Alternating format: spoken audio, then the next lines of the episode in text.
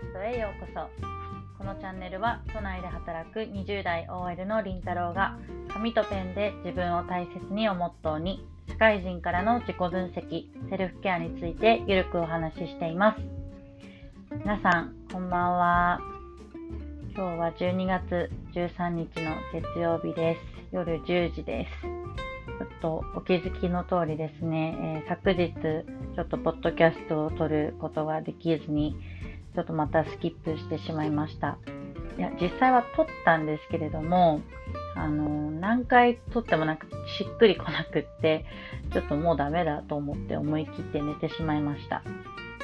ちょっとそんな生活リズムが乱れて疲れているりんたろうなんですけれども、皆さんはいかがお過ごしでしょうか？はい。今日のテーマは、令和の時代は一人一人が違う幸福論を持っているというテーマでお話ししたいと思います。で、なんでこのテーマにしようかと思ったかと言いますと、えっと、私がですね、少し前に読んだ本を読む人だけが手にするもの、藤原和弘さんの著者の、えー、本を、えー、読みまして、えっと、この本は、えっと、本を読むメリットが書いてある本なんですね。ちょっとややこしいんですけれども。で、私はあまりもともと読書が好きな人間ではなくですね、あの、どちらかというと、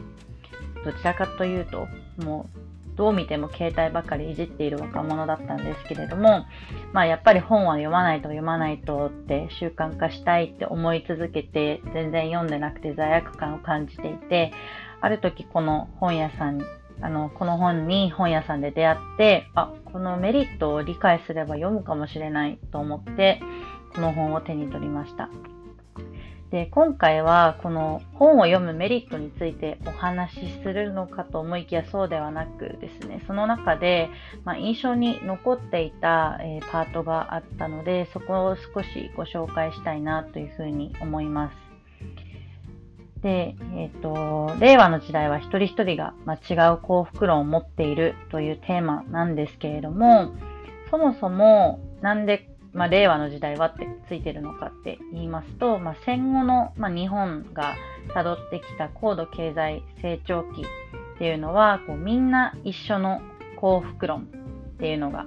あって、まあ、こういい大学に入っていい会社に入って、まあ、結婚して子供ができてマイホームを持ってで、まあ、定年まで働いて退職をして年金をもらってのんびり暮らす。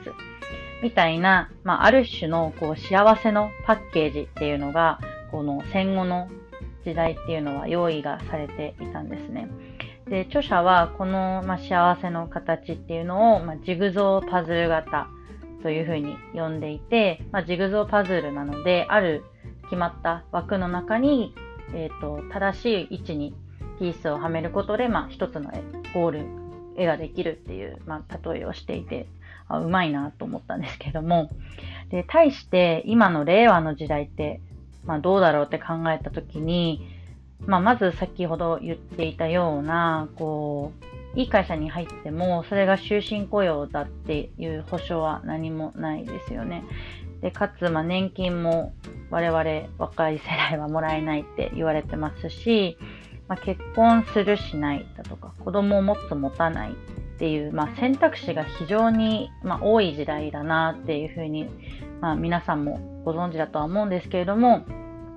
まあ、そういうあの昔ちょっと昔とはやっぱり違うこう形になってきているなっていうふうに思います。でそういうことを作者は、えっ、とレゴ型というふうに呼んでいて、まあ、レゴなので一つ一つの、まあ、パーツっていうのはあってもそれをどういうふうに組み上げてどういう形を最終形にしていくかっていうのは、全くゴールが決まってない。まあ、一人一人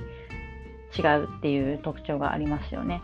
なので、まあ、そういったレゴ型のこう思考を持っていかなきゃいけない時代には、一人一人がまあ自分なりの幸福論を持っていく必要がある。まあ、例えば自分が結婚したいのか、したくないのか、子供を持ちたいのか、持ちたくないのか、どういうふうにこう資産を作っていくのか、みたいな、こう、自分なりに考える必要があるって書いて、あの、おっしゃっていました。で本当にそうだなと思っていて、で、あのー、やっぱり私もこう、なんとなく学生まではいい大学に入って、いい会社に入って、まあ、結婚、まあ、いつかするんだろうなとか、子供もいつか持つんだろうなってぼんやり思ってるんですけれども、それってじゃあ自分が本当にやりたいことなのかって聞かれたら、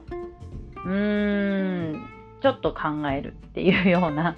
こう、やっぱり選択肢が多くて、いろんな、こう、人が目に入ってくる今だからこそ、やっぱり自分がどうしたいのかっていうのが結構見えづらくなっているんじゃないかなって思います。で、えっと、著者は、こう、一人一人が、まあ、幸福論をじゃあ持つためには何が必要かっていうと、教養が必要だっておっしゃっています。だからこそ、その教養を得るためには、まあ、本を読むべきだっておっしゃってるんですね。ただ、その、なんで本なのかっていうところはちょっと長くなっちゃうので、まあ、この本をもしご興味ある方は読んでいただければなというふうに思います。で、その、まあ、教養をつけた上で、こう世の中をまどのように把握をしていくか。で、その上で自分の人生をどう捉えるかっていう、その2つの、まあ、えー、アプローチが必要だっていうふうにあの書いてありました。なのでこれはまとめると多分世の中をどのように把握するかっていうのはインプット。例えばま本を読むだとか、人とま話して、こう、人の経験を聞くだとか、こうインプットっていう作業と、で次のこう自分の人生をどう捉えるのかっていうのは自分とま向き合っていく作業。つまりまこうアウトプットだと思うんですよね。こう自分がこうどう思ってるのかっていうのをやっぱりこう目で見て可視化するためにこう何かに書き出したりとか、こう人に自分がどう思ってるのかとか、こういう考えを持ってるっていうのを伝えてみて、そのこうフィードバックをいただいてみるとかっていう、そのインプットとアウトプットをやっぱりしていく必要があるんだなって思いました。でそうすることで自分なりの、まあ、人生のテーマだとか軸っていうのを持ってどういうベクトルでこう自分の人生を描いていったらいいのかなっていうのを、あのー、考えることができるんじゃないかなって思います。ちょっと私もですね、こんな偉そうに言ってるんですけれども、まだまだ、あのー、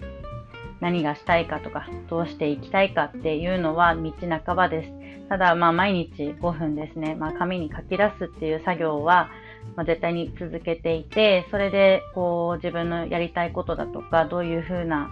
こう、生き方をしていきたいかっていうのが少しずつ見えてきている過程だ、過程なんですね、実は。なので、ちょっとみんなもぜひ試してみて、ちょっと私と一緒にどうしたいのかっていうのを考えてみてほしいなって思います。はい。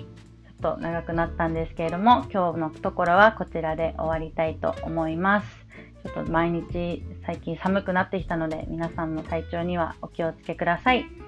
それでは今日も聞いてくださりありがとうございました。さようなら。